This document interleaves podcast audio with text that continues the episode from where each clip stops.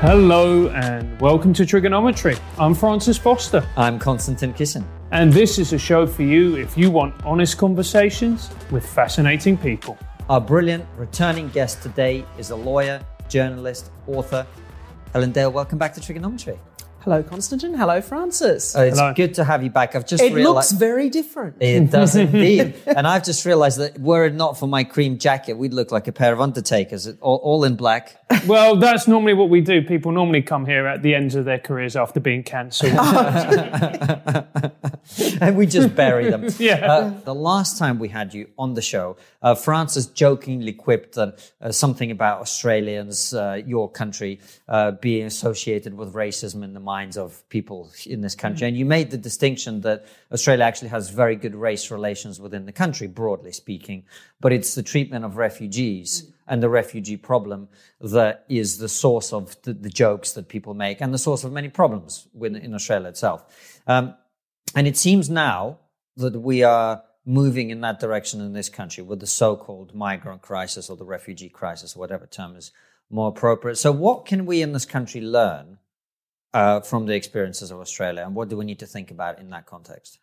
Well, the first thing is, I'd, the first observation I'd make is that the debate that Britain is having now is that the same debate that Australia had initially in 1992 when Paul Keating, Labor Prime Minister, introduced mandatory detention, and then more intensely in 2001 during what is known as the Tampa affair when John Howard was Prime Minister, and then in that year, what was known as the Tampa election was he then was re-elected Prime Minister partly on the back of the Tampa election. The debate is identical. It's really freaky and weird. Uh, I, I see comments being made by people and the and the back and forth, and it's a very odd sense of deja vu because the accents are different, but the arguments are exactly the same. And unfortunately, though, because Britain has generally lower state capacity than Australia, the arguments are not as erudite. I mean, if you go back and watch or read Keating's speeches about these issues, or John Howard's, or Bob Hawke's, Bob Hawke was the Prime Minister before Paul Keating. Um, if you look at when Scott Morrison was the Immigration Minister in Tony Abbott's government, he was the one who stopped the boats. And I did notice, I mean, in the middle of a lot of very unfair criticism of Tony Abbott uh, during recent controversies, a lot of people were also attributing to Tony Abbott, oh, but Tony Abbott stopped the boats. And in a headline sense, that tr- that's true. He was the Prime Minister. But the person who did the detailed policy work was Scott Morrison. He was the immigration minister at the time. Scott Morrison is now, of course, the Australian Prime Minister. So Abbott was kind of getting credit for something that he didn't actually personally do. Whereas the trade deals, that's much more the what they call the PMO, the Prime Minister's office in Australia. So he does deserve the credit for those because they are they tend to be worked up in the PMO in Australian Parliament House in Canberra. But more broadly, coming back to the issue, you said the arguments are the same. So uh, the same. So for perhaps for people who haven't been paying that close attention, or people we have people watching the show all over the world, uh, we have an issue which is we have increasing numbers of people crossing the English Channel from France uh, on boats, who some of whom are genuine refugees, some of whom are are claiming to be refugees, some of whom are quite obviously economic migrants, uh, and they're coming into this country illegally, uh, claiming asylum, etc. So, just give us the broad context. What are the arguments on both sides about the issue? Okay, what happens is in a country, pick a country at the moment, it's Britain, people arrive and claim asylum. And there are disputes about whether they are actually able to claim asylum, and there's all sorts of detail there. But what happens in the process of them turning up is that because there is a network, a web of international treaties, supposedly, but you've got to be careful of this, governing uh, how refugees or people who claim refugee status, they claim asylum, they haven't been proven to be refugees, they have to go through a process for that to happen. Uh, they turn up in the in a country and they're not wanted by the local people. That's almost inevitably the, the case. And yet it's very difficult for countries to make their nation state unattractive, particularly if it's a developed country. And Britain is a good example of that. Australia was a good example of that, to make their nation state unattractive in some way to repel boatloads of refugees. In this context, it's important to draw a distinction between immigration, which is regulated everywhere. People have different rules. Uh, there are better and worse systems of rules, but it's all subject to a legal process. You've been through this process. You've been through aspects of this process with your family. So have I in Australia and the UK. That's one completely different area. And it is actually much more controlled, particularly now Brexit has happened, than people give it credit for. Refugees, asylum seekers, totally different kettle of fish. Now, what happened in Australia was basically we have always had uh, the experience and the expression that's used in Australia is boat people attempting to seek sanctuary in Australia because the region, not as much now, but it was historically quite unstable around Australia. You know, lots of third world dictatorships basically, whereas Australia was this prosperous, orderly country that uh, had a very high standard of living and high GDP and all of that kind of thing. And the other issue, and this is something that I didn't say when I talked about the immigration issue on Mike Graham's show, but I will say here because I've got more time, is that the journey to Northern Australia, if you are an asylum seeker, is perilous. And one of the big differences between the situation that Britain is confronted with and what happened in Australia historically is that there is a very large difference between the 22 miles of the English Channel and the Timor Sea. So, and the peril in Australia is twofold. It's not just the size and the expanse and the hostility of the ocean. Is in Northern Australia, if you miss Darwin or Broome, you finish up wandering around in very, very inhospitable country. And you will die unless you're very, very lucky. If you, unless you go happen to pitch up near a remote out, a remote outstation um, or a remote Aboriginal community, and some of the Aboriginal communities are so remote they might see white people or yellow people, Asian people once a year if they're lucky. So all the jokes about Australia, you know, it's full of things that want to kill you. Mm. These apply in spades in northern Australia, the home of the saltwater crocodile. So it's like yeah. crossing the channel, landing in Huddersfield. Yeah. All right. yeah, yeah. okay, yeah. People of Huddersfield. I'm angry Huddersfield. I'm going to ring They've all stopped watching a long time. all right. Okay. but yeah, so basically it's full of things that will eat you, sting you, drown you, make your life awful. So there is there has always been incumbent on the Australian government a degree of protection for people who do try to make that crossing because there is such a good chance that they will die in the process of doing so because it's the Timor Sea, because it's Northern Australia. What Keating did in 1992 was because people objected to this, the, the electorate basically objects to people pitching up and saying, I want to live here now. Mm and some of uh, people object to that. Some of that is to do with a confusion with immigration. People look at immigration and see that it's regulated, it's controlled, it's subject to a legal process. Then they see asylum seekers and it's not. And they seem to be taking away, and in some ways there's, an element of truth in this. They seem to be taking away from legitimate immigrants. Mm and getting something illegitimately. It does look like that. And the Australian expression that is used, and I've heard people over here starting to use it now, is they're queue jumping. Now, when they say that, Australians do, it's a twofold claim. One, they're jumping the queue and getting ahead of leg- legitimate immigrants because of that tendency to confuse the two. But the other one is that they're getting ahead of legitimate refugees who have already been assessed in third countries, you know, whether it's in Indonesia, typically in Australia, our experience is with the government of Indonesia has decided either they are a refugee or they aren't a refugee. And so those, once those decisions have been made by the government in Jakarta, Australia will always look more favourably on those people because they've already been assessed to be refugees. And so if someone just pitches up in Northern Australia, they queue jump, they get ahead of people who have already achieved the legal status of refugee, which is different from the claim of asylum. They've actually ticked the various boxes that the United Nations and sometimes local governments have extra things that the United Nations says this person is a refugee. They are fleeing persecution for X or Y reason. you should let them come into your country subject to these rules. So the, when uh, Australians use the expression queue jumping, it has that twofold meaning. The first is kind of imprecise, and the second is very precise and quite accurate. What Keating did, and then even more intensely, John Howard in 2001, was got sick of people turning up uninvited.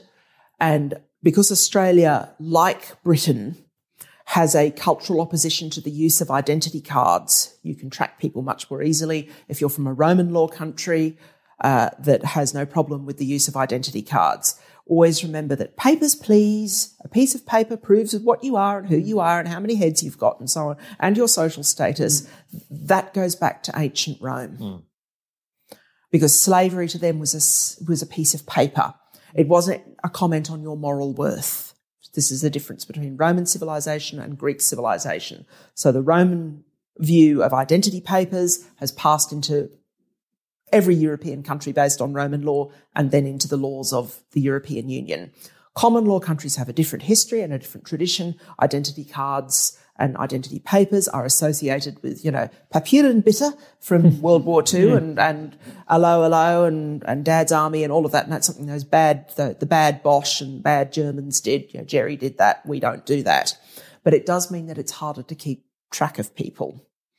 Now, the Australian government under Bob Hawke tried to do what Tony Blair's government did and introduce ID cards. Mm. It absolutely, and it was going to be called the Australia card.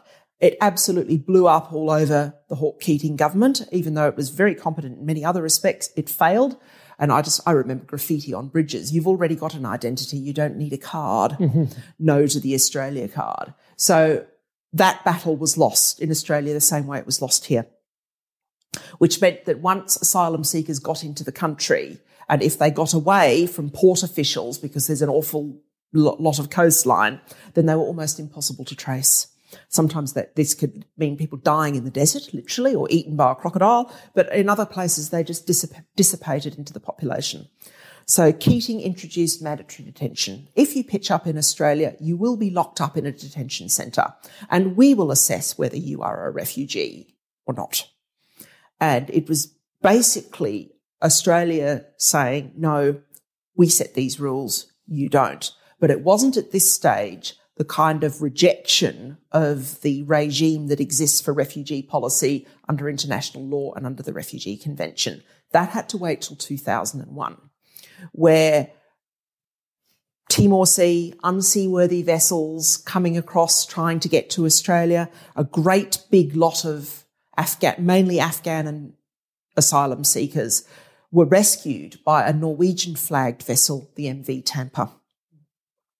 And they were quite safe once they'd been rescued. It was a maritime merchant vessel, maritime vessel. Uh, they were quite safe, but the Norwegian sailors had nowhere to put them. And so there were incredible aerial photos before drones, incredible aerial photographs of um, the deck, the entire deck of a big shipping vessel. And you know what these look like. You see them here, here, shipping cranes and whatnot, covered with all these asylum seekers. And they were going to finish up being deposited in Australia. And the government actually rushed through emergency legislation, creating what was known as it developed as the Pacific Solution. And that's a bad name. It's just a bad name. It's yeah. a bad name. It's a bad name. It's the connotations historically, you don't want to go there. It's yeah, but at least it has more sunshine. Pacific Solution, yeah, with the, the Pacific oh, Solution. oh, that was what they called it. Yeah. Uh, this is why when people were joking about, no, Tony Abbott isn't actually a racist or a homophobe or a sexist, he's just an Australian. Uh, you know, all the Monty Python jokes, Bruce in charge of the sheep dip and, you know, and, and, and, and, no pofters. uh, I mean, this is just, Australians are extremely blunt. Yeah. Even wokeism has not been able to remove the bluntness of Australians, mm. basically. It's a very blunt culture. So Pacific Solution it became. Mm-hmm. and this had a number of elements, but one of them was just excising all the islands around Northern Australia, basically, from what is defined in, in the relevant legislation as the migration zone, which meant that if you landed in, on one of those islands, you couldn't legitimately claim asylum under the international legislation, under the Refugee Convention. Now, at various times, these policies were challenged in the country's superior constitutional court, the High Court of Australia. Yes, Australia has a written constitution like the United States.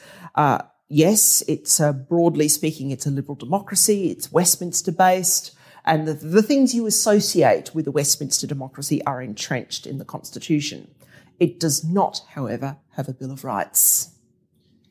Australia is a non-rights based polity, basically. That doesn't mean that rights don't exist, but they just don't exist in the constitution.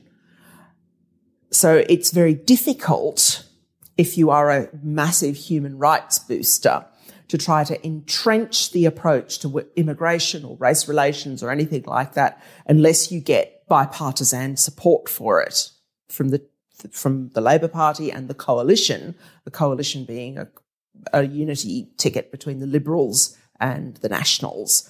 Um, because if you don't get support for your legislation from both of them, the other lot, when they get elected, will just repeal it. And that's what tends to happen. There's lots of examples of that in Australian history. You have to win over, you have to persuade like two thirds of the people and two thirds of the politicians to support your idea.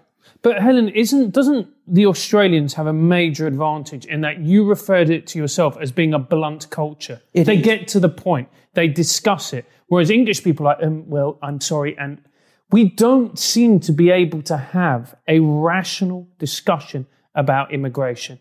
I'm 38 years old, and I haven't. Rem- I can't see. I can't remember a time where we have been able to have that discussion in this country.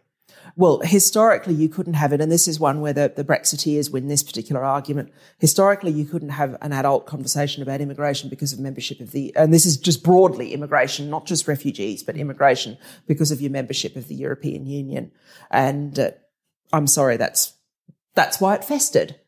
Uh, I mean, and all those people, regardless of their politics, who, uh, you know, when they were asked by b- people from the BBC, well, why do you have a problem with immigration from the EU? And who people who responded, well, we weren't asked. That's an t- entirely fair response because Australians get asked every three years. And the reason the salience of immigration went so bonkers in 2016 was precisely because people were being asked for the first time. And it, it's ebbed away since and I mean, and obviously, even before COVID, things had other things had ebbed away.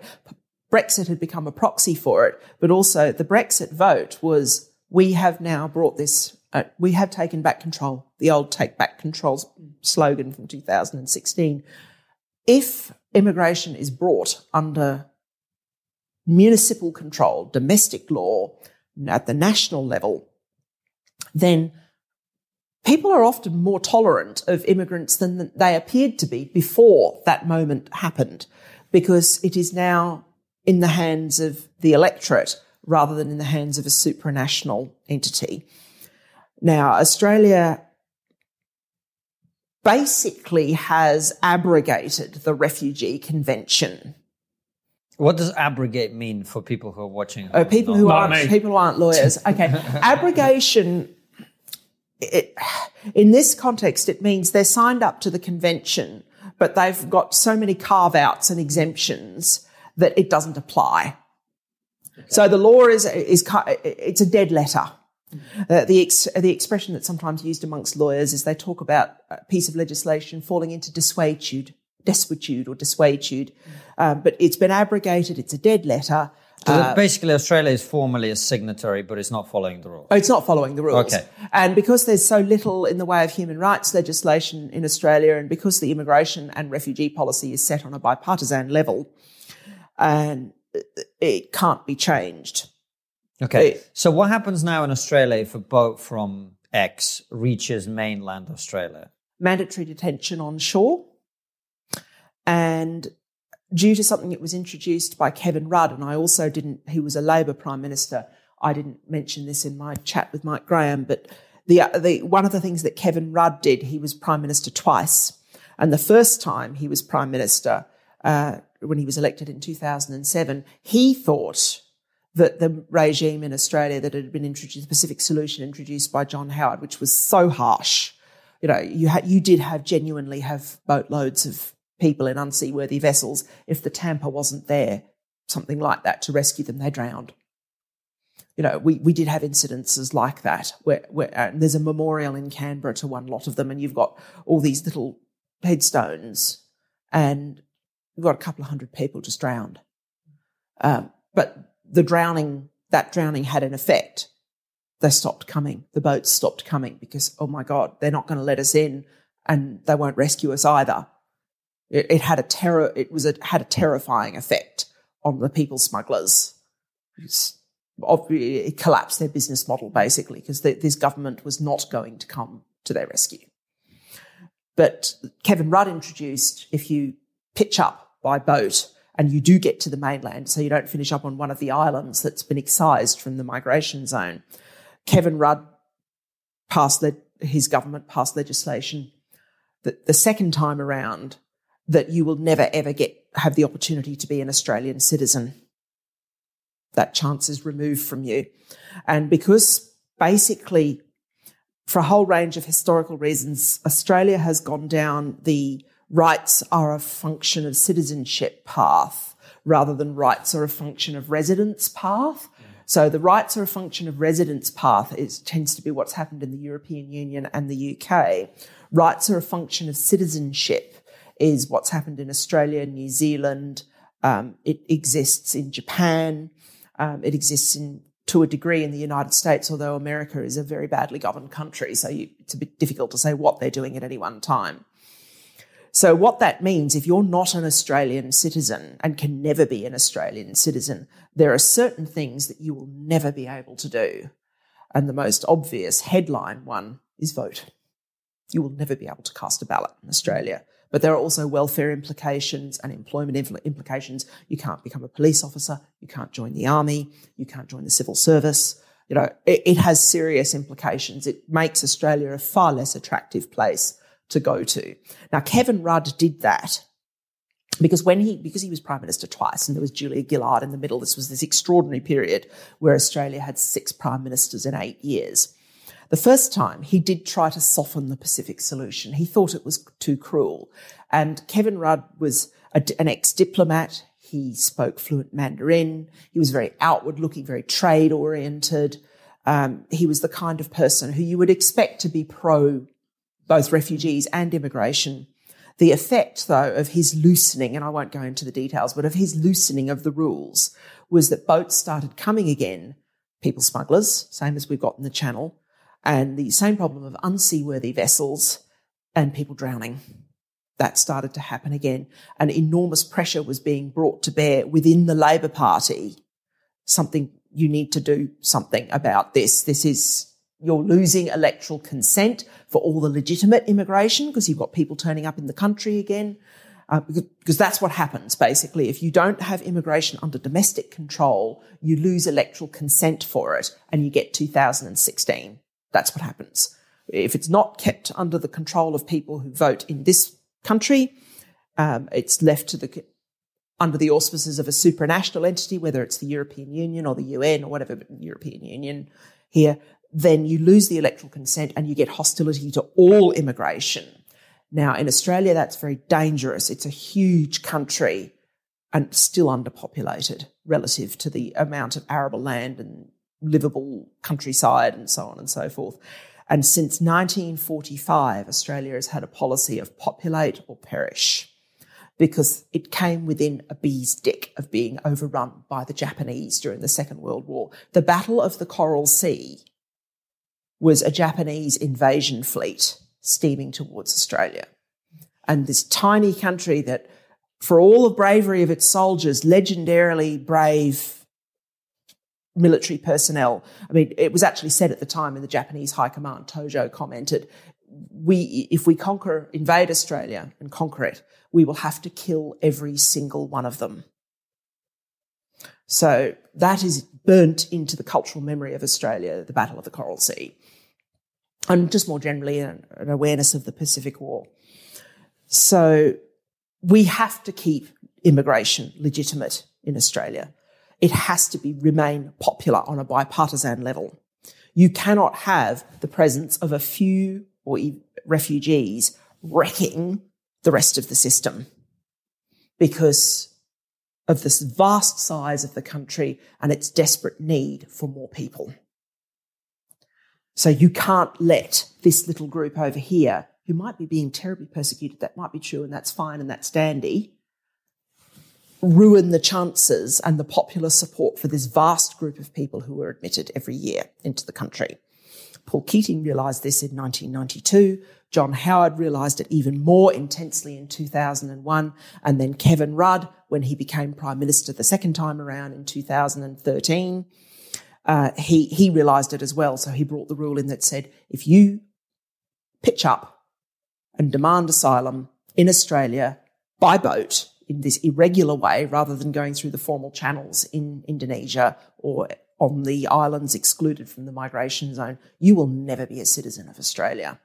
That's how intense it is. And that is, in my view, that is that rule that Rudd introduced and which the country still has, um, is a clear abrogation of the Refugee Convention.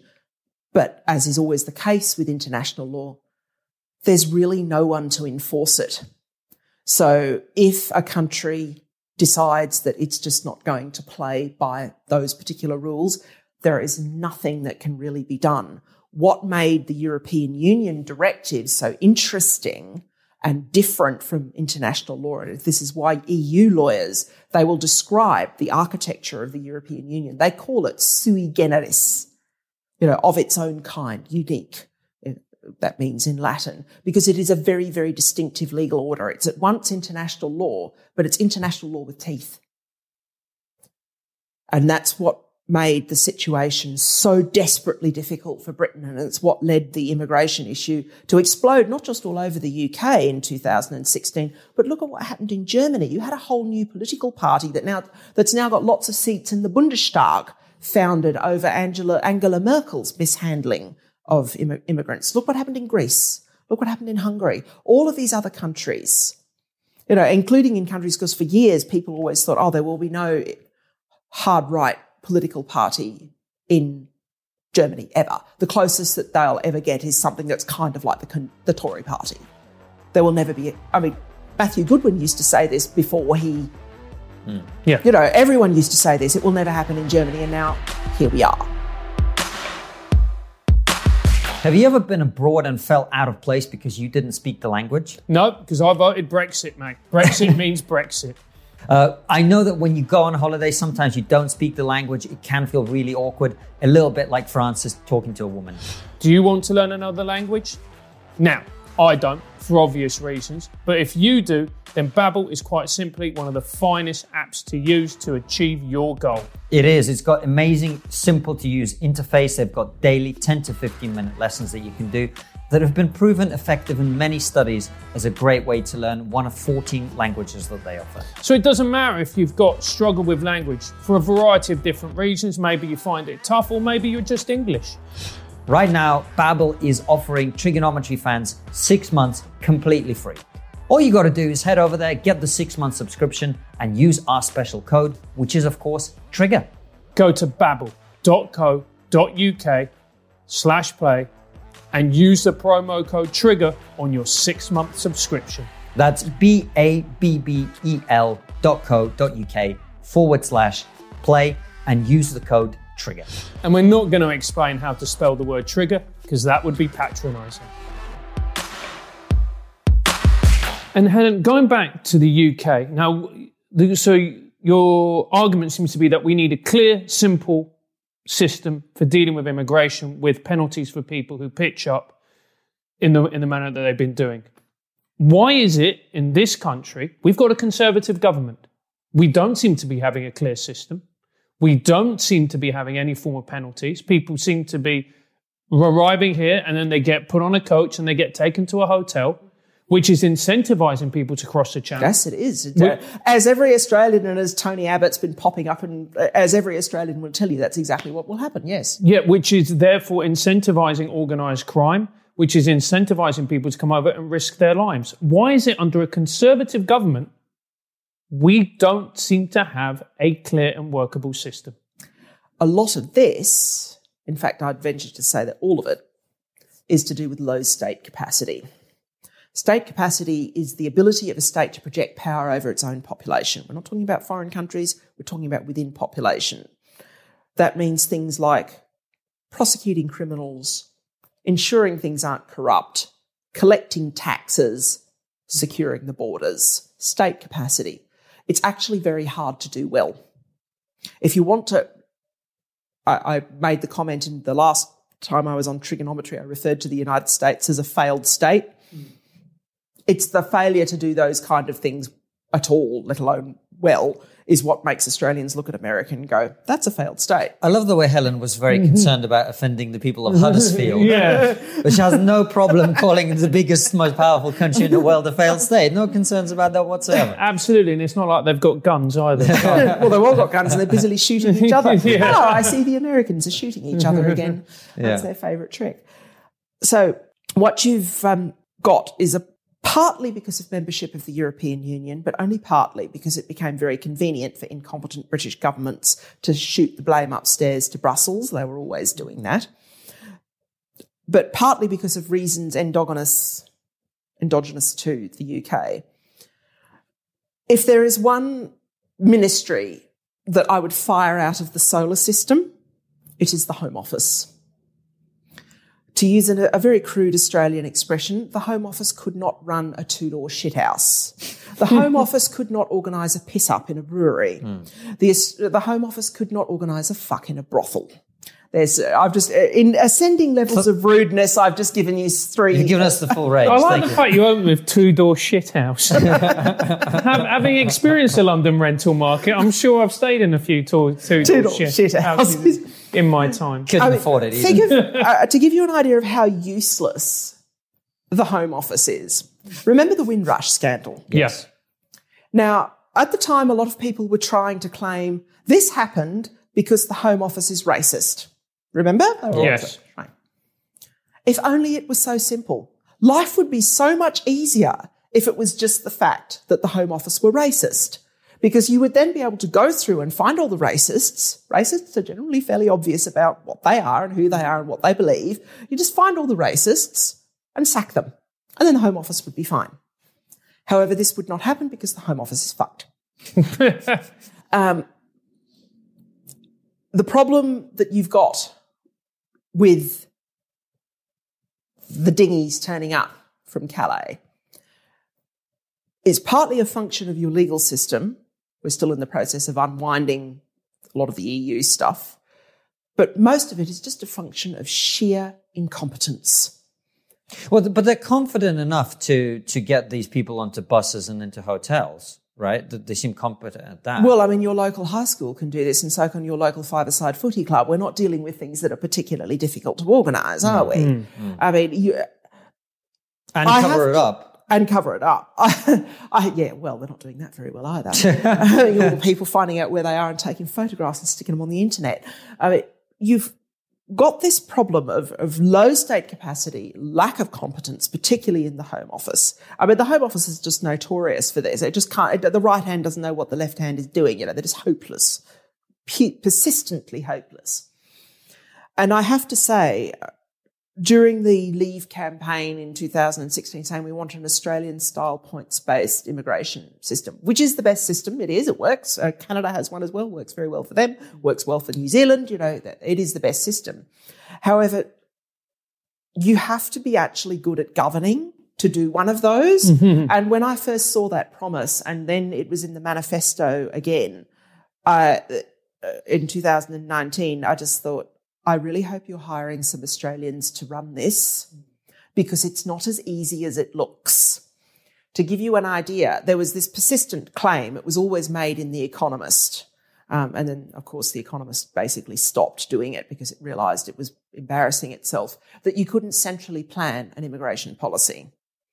And they would, they, you would regularly get articles to this effect in The Economist that you can't centrally plan an immigration authority and uh, immigration policy. And every now and again, somebody in Australia, fairly senior in, the, in the, it's called the public service, and occasionally a politician would go, "Hello, have you looked down here and noticed how we do things?"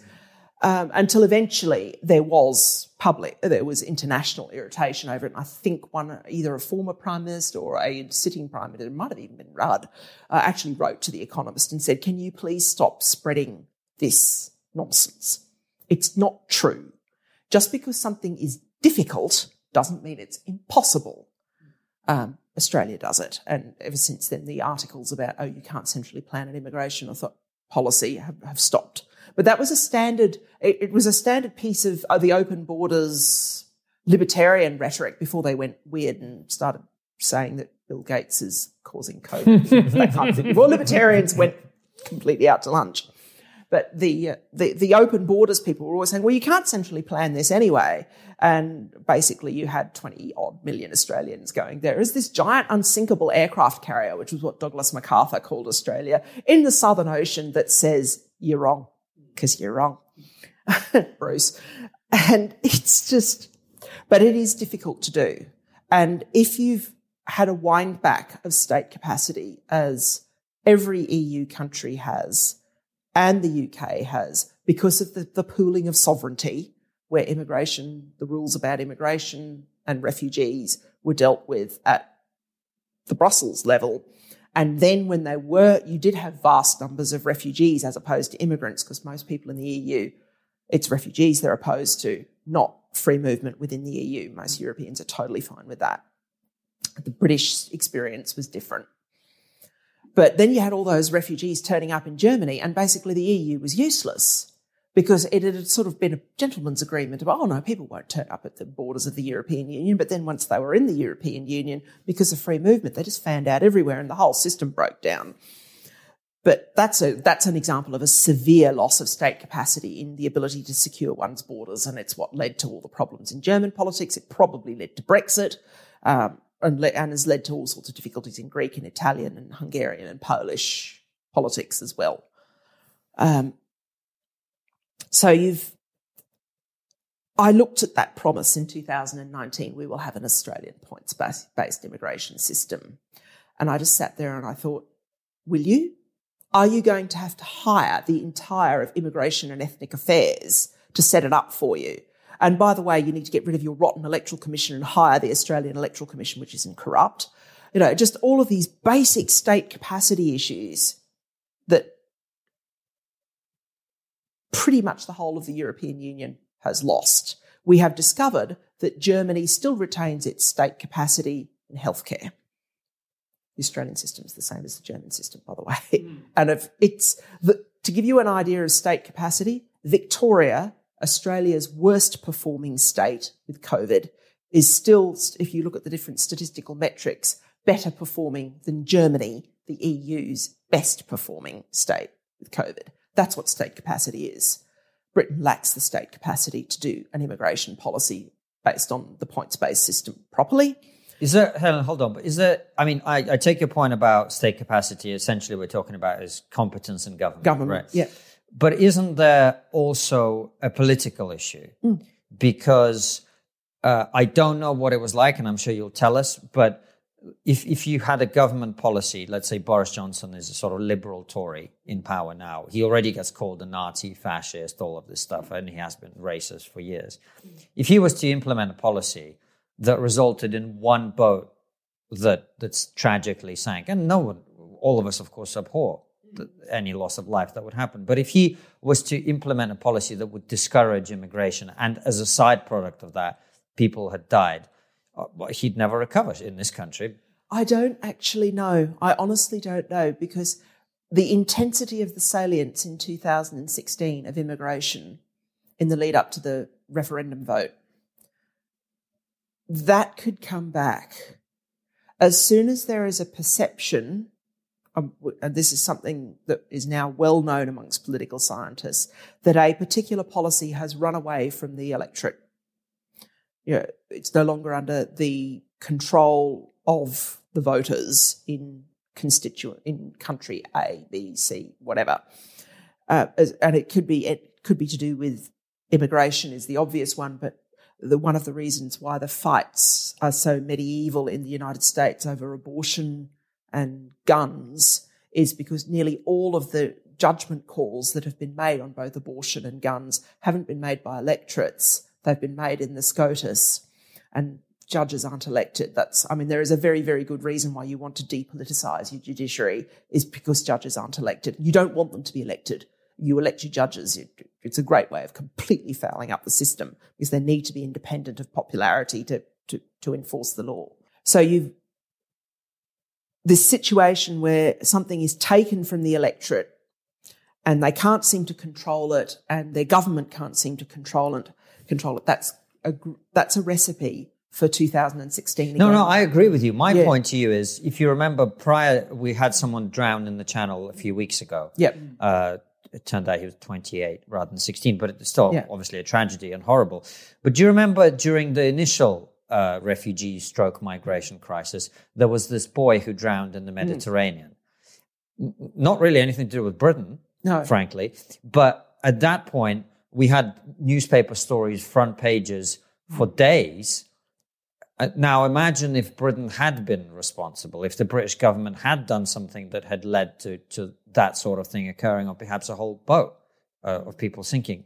Terrible thing to do, obviously, or, or to, to even be associated with. But I'm just saying, I don't know what it was like for the Australian Prime Minister at the it time. It was enormously polarizing. Right. But, but in this country, I think it would destroy the reputation of the Prime. I mean, is that. I, I, you'd, be, you'd be in favour of it, No, I don't actually think it would. I think amongst the liberal media, absolutely it would. I think amongst you know conservative and traditional voter bases, I don't think it would, honestly. But it wasn't just The Guardian that ran that story, it was the Daily Mail mm. as well. Oh, no, it was covered uh, when we had what they call Sieve 10, when we had all of these people drowning in the Timor Sea or eaten by crocodiles or dying in the desert or all of the various other things that was supposedly going on at the time. Um, it was it was covered in the same if it bleeds it leads way in the Australian press.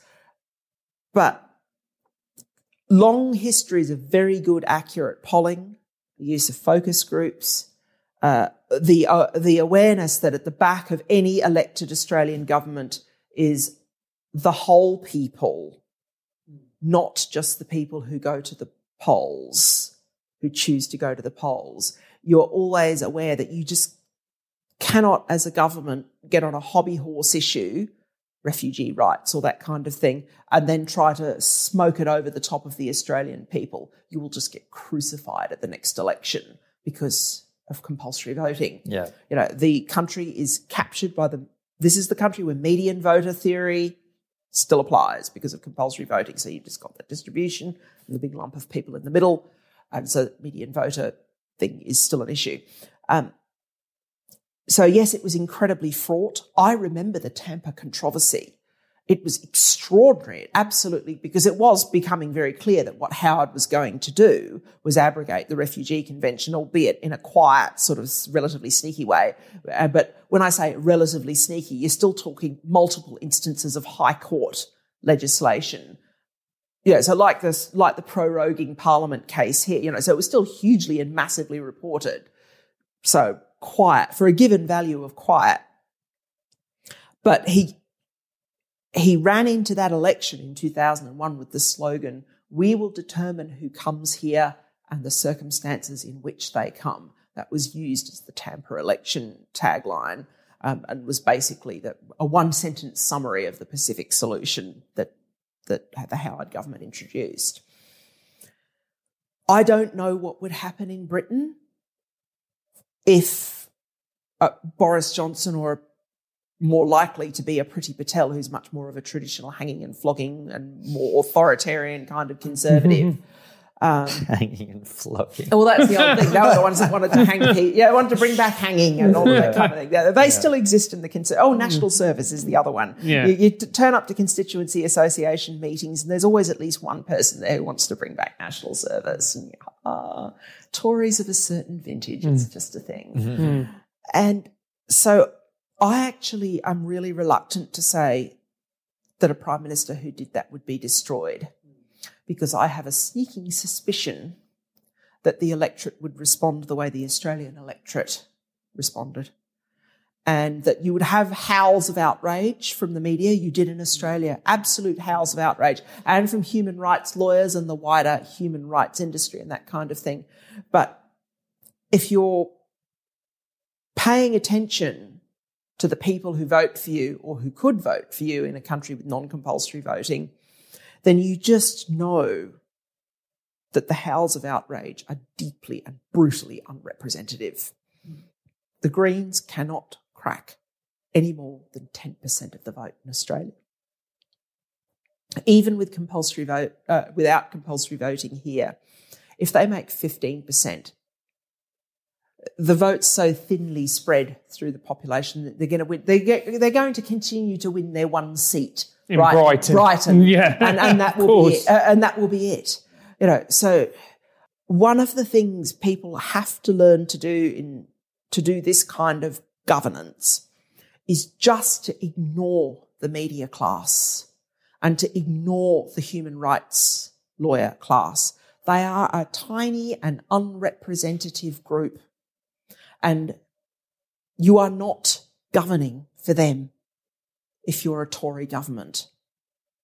Helen. You're just not. Go for it. Yeah. Well, see, I actually agree with you, Helen, because I think that most people, I don't think they would be avert about, avert about this when t- talking to their friends or relatives or whatever else, but I think deep down, most people would be in agreement.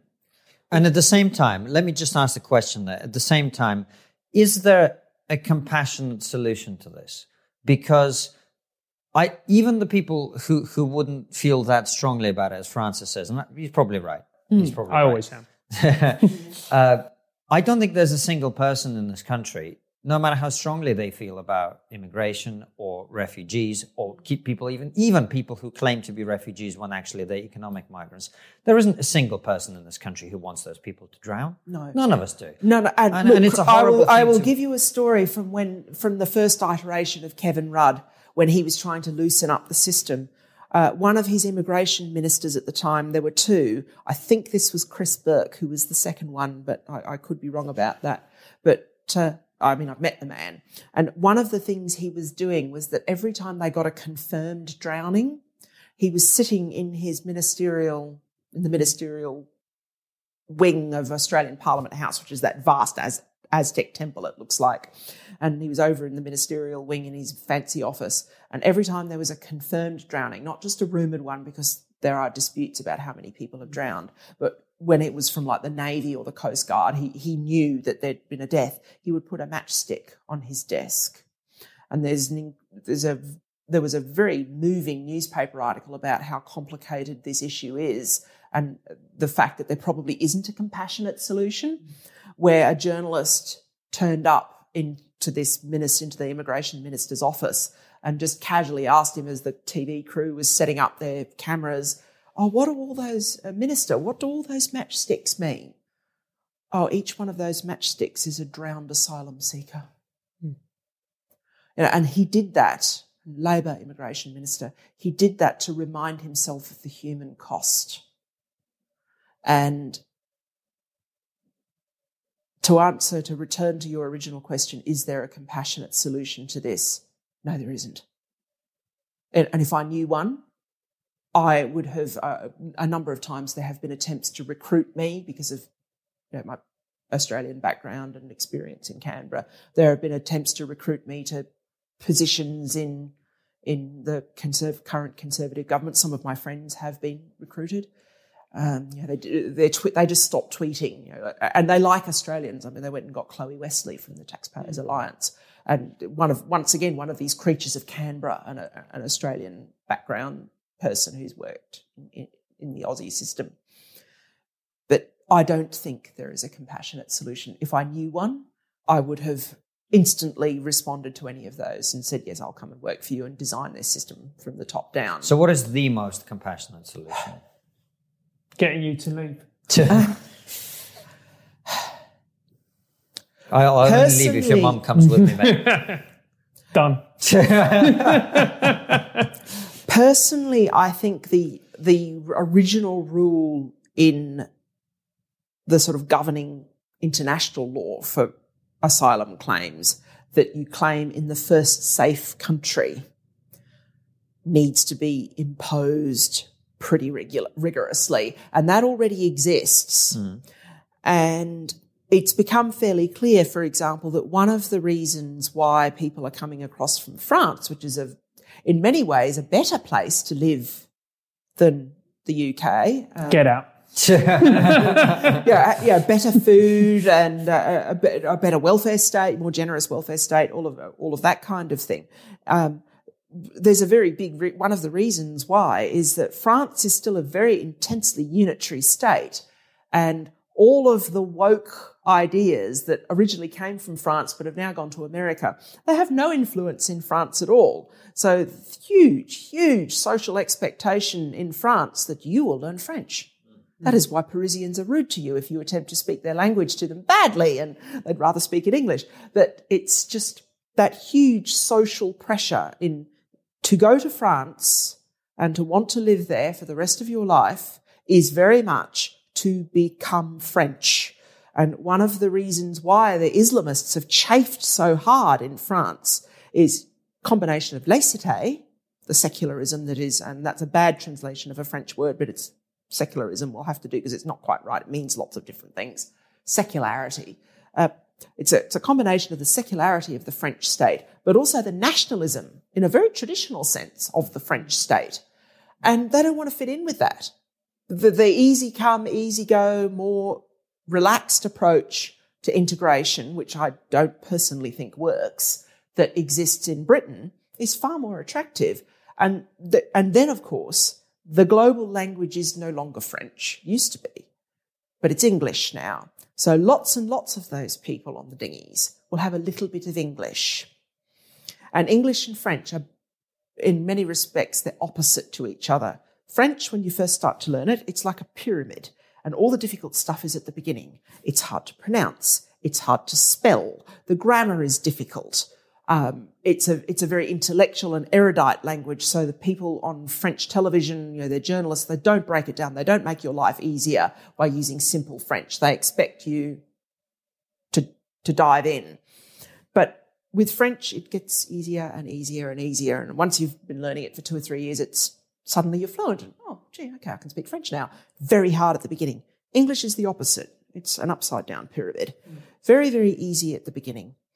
Lots of people who speak bugger all English can make themselves understood in it because at the beginning, English is easy. The problem, of course, is unlike French, it gets harder and harder and harder. So That's you, right, mate. You'll get there. so you can learn basic English and communicate, but the idea that you might be able to one day learn enough English to hold down anything other than a job digging ditches is going to take a lot longer. So they're often under a misapprehension about how well they can, how quickly they can integrate into an English speaking country. But it's that perception of, I know, I know English, I know some English, let's go to the English speaking country. So I think a big part of a compassionate solution is actually really strongly imposing the first safe country. And I think that this is quite important. And um, Faisal Al Mutar, have you had him on TriggerPod before? He's an Iraq, he was an Iraqi refugee, and he made the point. He said a lot of them, that these people who are Muslim, they're not violent. They're not mm. going to go and blow up Man- a, a pop concert in Manchester or anything like that. But they're going to find living in a Western secular country very, very difficult. And that process of living in a, uh, adapting to a Western secular country, and this has probably happened in France quite a bit with a lot of Muslim immigrants. They weren't radical when they got there, but they became radicalized because the country is just so different. Hmm. And he, Faisal made the, made the comment, he said, you, you need to encourage conservative, non-violent Muslims to move to a safe, but still Muslim country because the West is just such a shock to the system for them. Um, and they can't integrate. No, even with the best will in the world, they finish up not being able to integrate into a Western country because it's completely different. But yeah, so that would be part of a solution to a more compassionate, part of a more compassionate solution is be aware of the really, really large cultural differences that exist among various refugee groups. Understand when, for example, a Muslim minority, because they have all the same things as Christianity with all the little factions and grouplets and God knows what, is going to really struggle in a Western country, but they're going to be able to cope in another safe Muslim country. Uh, but that does mean saying you're probably not going to fit in in Paris or London, or if you go outside of London, if you go to a country, part of the country that's still full of pubs, you know, you're just going to struggle. You're better off staying where you are or just next door, the country next door. So what you're saying is we can talk about this here and it sounds perfectly reasonable. But in reality, there there's no way that we could implement that, could we? Without cries of racism. Oh, you're going to get the di- pri- di- to be fair- discrimination, To all be the rest fair, of in it. Australia, there were there were also the same, and there still are. I mean, you, you, uh, once again, if you want to see an unrepresentative sample, just go on Twitter. And that applies to Australia as much as it does to any other country. Just get on hashtag auspol, uh, which is hashtag auspol.crockpit was always the way I considered it because it is just very, very um, fraught sometimes. But you will get plenty of people who will be absolutely convinced that everything the Australian government, whether it's a Labor government or a coalition government, doesn't matter because this is policy is in a, is bipartisan. Um, they're awful racists, and if the and if the current pro- prime minister is Scott Morrison, he's an awful racist. But if it were Tony Albanese, Anthony Albanese, the uh, Labor leader, he would be a horrible racist as well. So that's inevitable. yeah, That's inevitable. yeah. But on the practical side of things, you mentioned um, people claiming asylum in the first country in which First they're right. safe country. First safe country. And that makes sense. And you probably end up paying those countries quite a lot of money for them to do that. And then it's a sort of fair deal. Otherwise, you're not going to get and, that. yeah, and Australia did finish up having to do this with neighbouring countries, which is Right. entirely you can't blame blame, particularly if they, they're per head of population they're poorer than the, Yeah. the, Yeah. deve- the developed country. Yeah, And it seems like a strange question to ask now that we've been talking about it for an hour. Are we not exaggerating the scale of this issue, Helen? I take your point, which is a small number of people jumping the queue creates a public relations impact in terms of people's attitude towards legal immigration, Yep. in terms of people's attitudes towards legal and just asylum seekers, because Yeah. some people should get asylum in this country. Absolutely. yeah. Um, it's only a few hundred people, isn't it? Well, this is the thing. It was at the beginning in Australia, it was only a few hundred people, but eventually it becomes a flood. And then you've got the underlying state capacity issue. If you can't control your borders, if you can't pr- protect life, liberty, and property, you know, very basic, these are the basic roles of government. Um, if you can't uh, provide the most basic level of governance and security, then that's when you start getting into the wheels falling off the developed country, not just the developing country. Um, and it is what has, and in many areas, not just immigration, because there's obviously been issues with the, the whole wall thing has been going on for years now, it seems, in America. But this whole broad scale problem of just incompetent governance, it finishes up just propagating through the entire administration administration of the state. And you cannot have that because we are now looking at what happens to a country when that happens. And that is happening in the United States right now. And they're trying to have it run an election campaign in the middle of it. And I don't know how you're supposed to do any of that. It's just disastrous. I, I feel dread, very sorry for Americans having to live through that at the moment. Everything is a, is a big mess. And there are no obvious or easy solutions.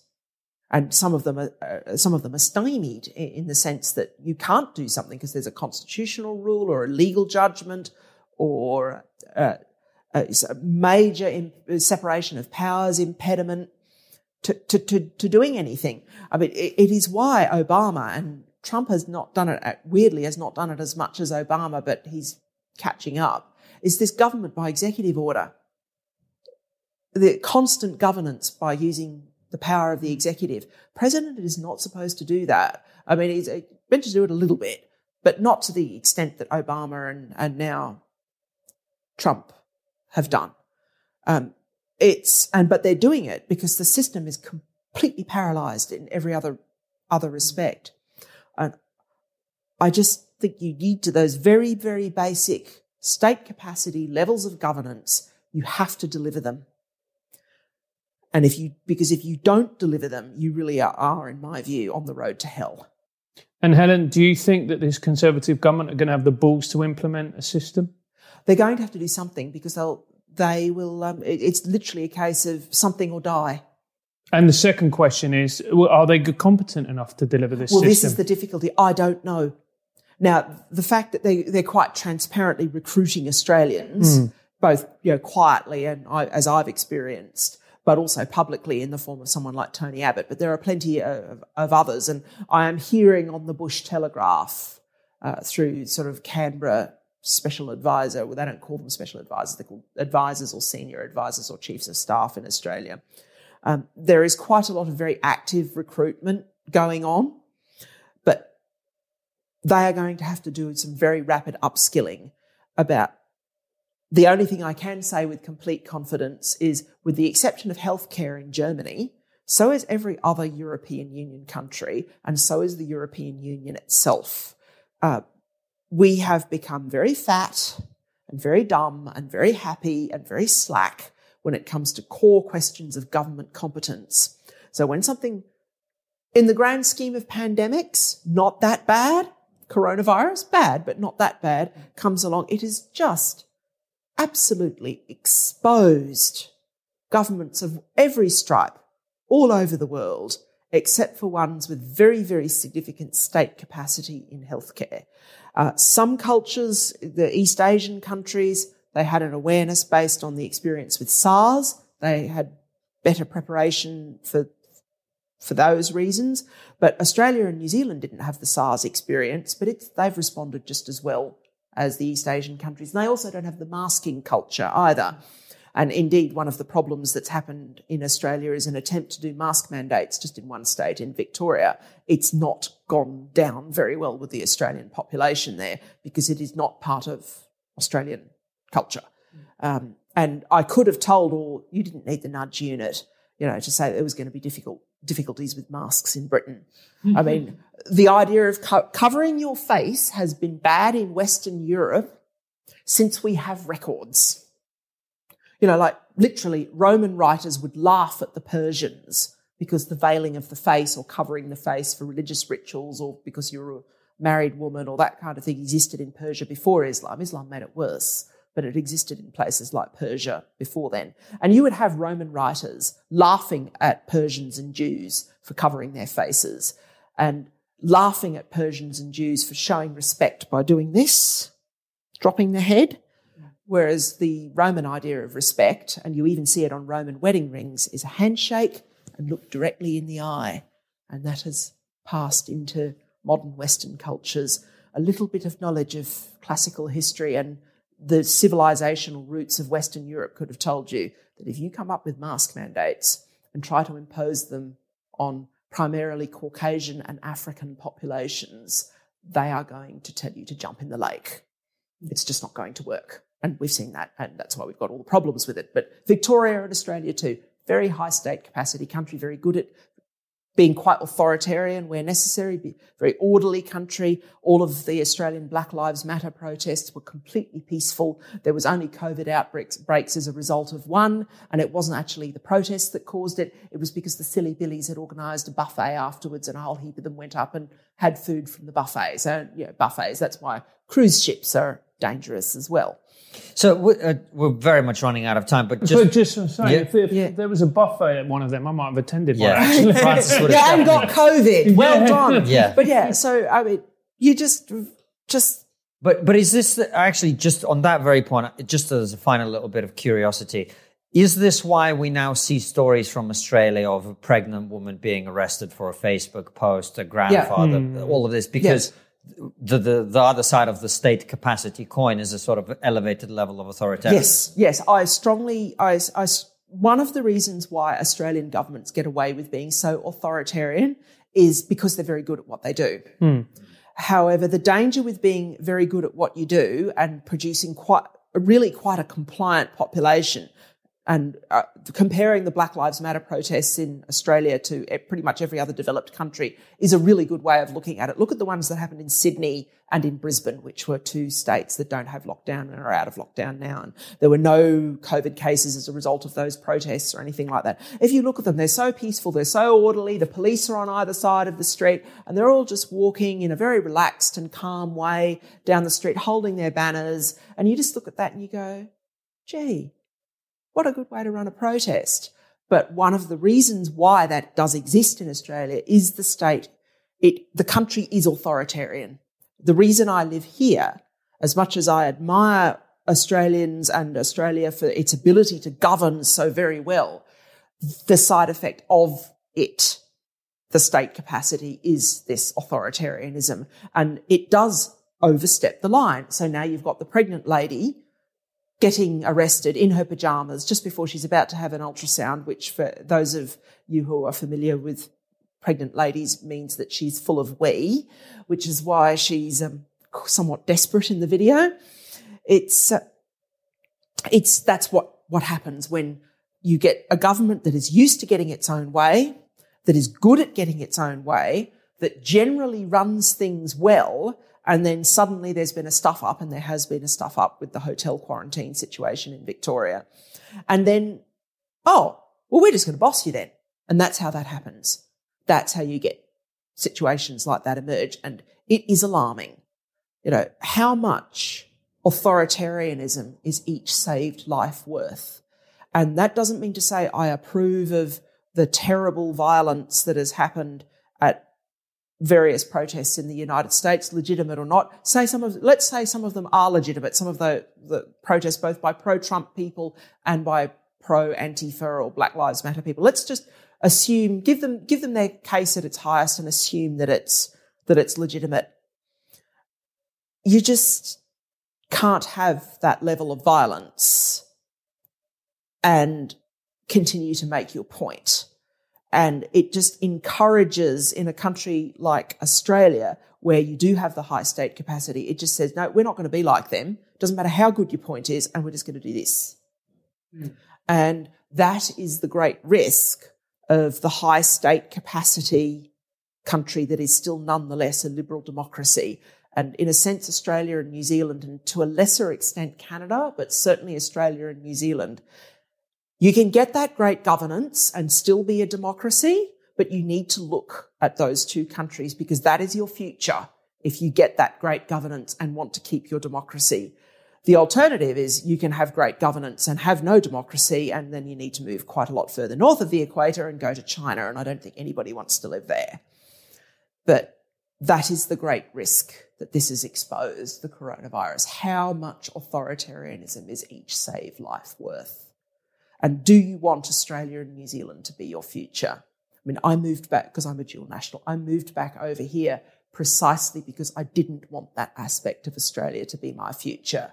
But does that mean that the you, you get freer countries are struggling with COVID, and compared to Australia, Germany is struggling with COVID because of the difference in state capacity even there precisely because they're freer.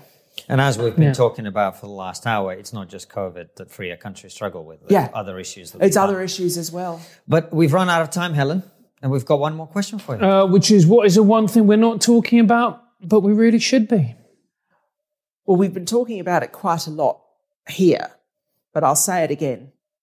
And I'll recommend a book. Persecution and Toleration is the book by Mark Koyama and Noel Johnson. And it is basically a history of the development, an economic history, because this is an economic mm. phenomenon, of the development of state capacity across Western Europe. And then to a lesser extent, the United States and Australia, but the focus is on Western Europe. And one of the little questions that they do in the course of the book is if you were able to go back in time and be the King or Queen of England in 1500, and you wanted to set up compulsory primary school education and the NHS, you wanted to do that, you know, you had the knowledge and the technology, you've been able to take that back in time with you, it would be impossible for you to do so. And it would be impossible because you lack the state capacity to do it. It's completely separate uh, from question from technology. You lack the state capacity. That's what we're not talking about. We've forgotten that governance is hard, that you can't just do it by soundbite, that there are no wins, only trade offs, and that sometimes there is no good answer to a really complicated policy question. I believe immigration is one of those areas. There's not that many. Pensions is probably another one. There's no easy answer to that. You know, paying back the COVID debt is probably going to be the end of the triple lock, pensions triple lock. There are no, that's not going to make anybody very happy. You know, there are no good out ways out for complicated policy conundrums. And to even have a chance of dealing with complicated policy issues, you need improvement in state capacity, investment in state capacity. And it's not just Britain, it's the whole of the European Union. And then, even worse again, is the United States. God knows what they're going to do over there. I would hate to be Biden because I think he's probably going to win the election. I would hate to be Joe Biden and his advisors because they're just going to. It's it's a it's a much worse version of what happened when Gordon Brown was voted out. I'm very sorry, there is no money, but worse than that because it's not just no money. There's lots and lots of other things that there isn't anything of either. So state capacity, we need to talk about governance is hard. We need to work on it. We need to get better at it and stop pretending that you can just do it by soundbite. Helen, thank you so much for coming on the show. I realise you've alienated every single one of our American viewers, so we and they give us all the money. yeah, So we're never having you back again. Yeah, but if people want to find you on Twitter, Um, I'm at underscore Helen Dale on Twitter, and I'm at Helen Dale on Parlay or parlor. I don't know, Americans seem to want to call it and Parler. if they want to uh, read some of your fabulous award-winning books, Um, well, these are all the various books. This is the one that is the publishing industry one. There is actually an essay in the beginning of that one that explains the publishing issue that I wanted, would have liked to have talked about, but immigration took it all up. And uh, that was the one that won the prizes and caused a big stink. And there was an attempt to get me cancelled, but all it did was turn it into a bestseller.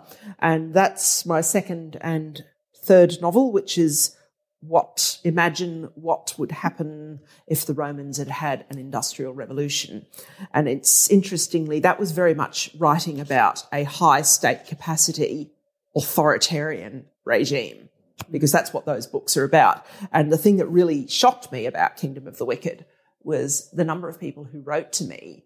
And it was very clear that they'd quite like to live in the world that I'd created. And that was a bit alarming. I think. I was- I- I- I- do you really want to go and live in China? Do you like social credit? Do you think that that's a good idea? Some people apparently do. Helen, thank you so much for coming back. And thank you guys for watching. We will see you very soon with another brilliant episode or a live stream. and they always go out Tuesday to Sunday at 7 p.m. UK time. Take care, guys, and see you soon.